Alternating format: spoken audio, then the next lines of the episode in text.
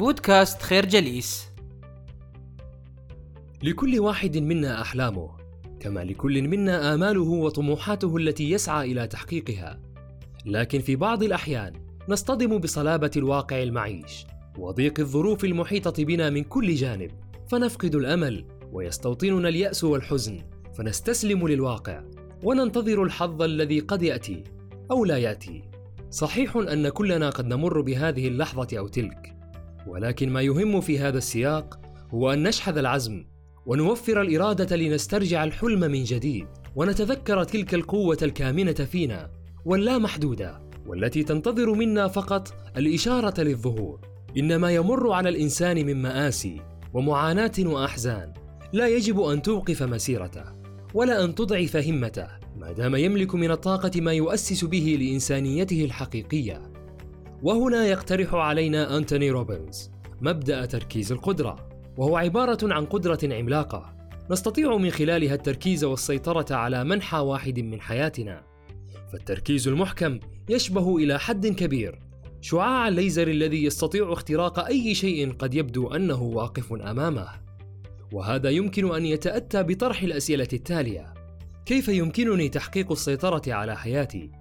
وماذا يمكنني القيام به كي أغير شكل حياتي؟ إنه ببساطة الإيمان بالذات وبقواك الخفية في عملية التطوير.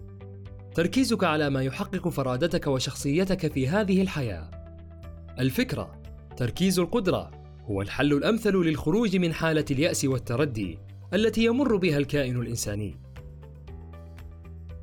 قدرنا أن نخوض تجارب في هذه الحياة تفضي بنا إلى تطوير تجاربنا. وتقاسم أنماط التفكير والعيش التي من شأنها أن ترتقي بمستوى علاقتنا مع الناس والواقع الذي نحياه. غير أننا بالرغم من إدراكنا أن هذا هو قدرنا إلا أننا سرعان ما يصيبنا الإحباط والخذلان حينما نستشعر صلابة الواقع أو جحوده وبما أننا واعون بحجم المسؤولية الملقاة على عاتقنا وأن التغيير حلم يراود مخيلاتنا. فإننا ملزمون باتباع خطوات من شأنها الارتقاء بنا إلى حيث مصاف الإنسان المكرم. الخطوة الأولى: ارفع مقاييسك، أي كتابة كل الأشياء التي لن تقبلها في حياتك، وتلك التي تقبلها. الخطوة الثانية: غير المعتقدات التي تقف حائلا في وجهك.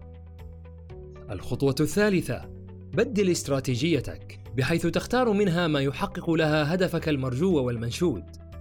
الخطوة الرابعة إتقان استثمارك العاطفي أي تعزيز الثقة بنفسك بحيث يصل التقدير إلى أعلى المستويات التي تساعدك على بلوغ هدفك. الفكرة لتحقيق التغيير المنشود لا بد من الإيمان بالذات وتطبيق الخطوات المساعدة على بلوغ هذا الهدف. لا يمكن أن يتطور الإنسان دون قرارات، خاصة إذا كانت هذه القرارات حاسمة وفعالة. تنتقل به من حالة اليأس والإحباط إلى حالة من الأمل في المستقبل والبناء الذاتي. لكن لا سبيل أيضا إلى هذه القرارات دون قوة كامنة في الذات الإنسانية يمكن تسميتها بالقدرة على القيام بالعمل. فالأفعال المختلفة تنتج نتائج مختلفة بكل تأكيد.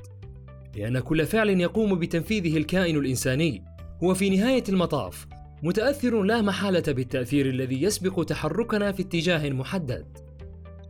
معنى ذلك أن كل ما علينا فعله هو أن نسيطر على أفعالنا.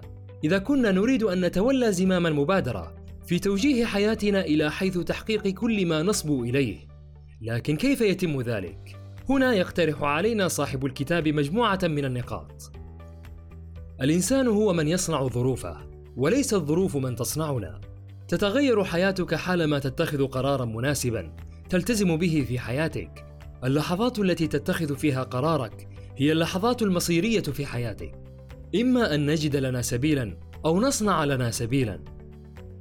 الفكرة قدرة الإنسان تكمن في قراراته وهذا لن يأتي إلا بالقدرة على القيام بالعمل وتنفيذه والعزم على بلوغ الأهداف المسطرة. تخيل أنك تضرب كرة تنس. وكانت ضربتك غير متقنة وسيئة من منظورك الشخصي. وهي ضربة رائعة من منظور خصمك. أما الحكم فكانت نظرته محايدة فهو لم يرها جيدة أو سيئة بل مجرد ضربة. ماذا يحدث هنا؟ هو أنه حينما تعتقد بأن ضربتك سيئة تلجأ إلى ما يسمى بالتعميم.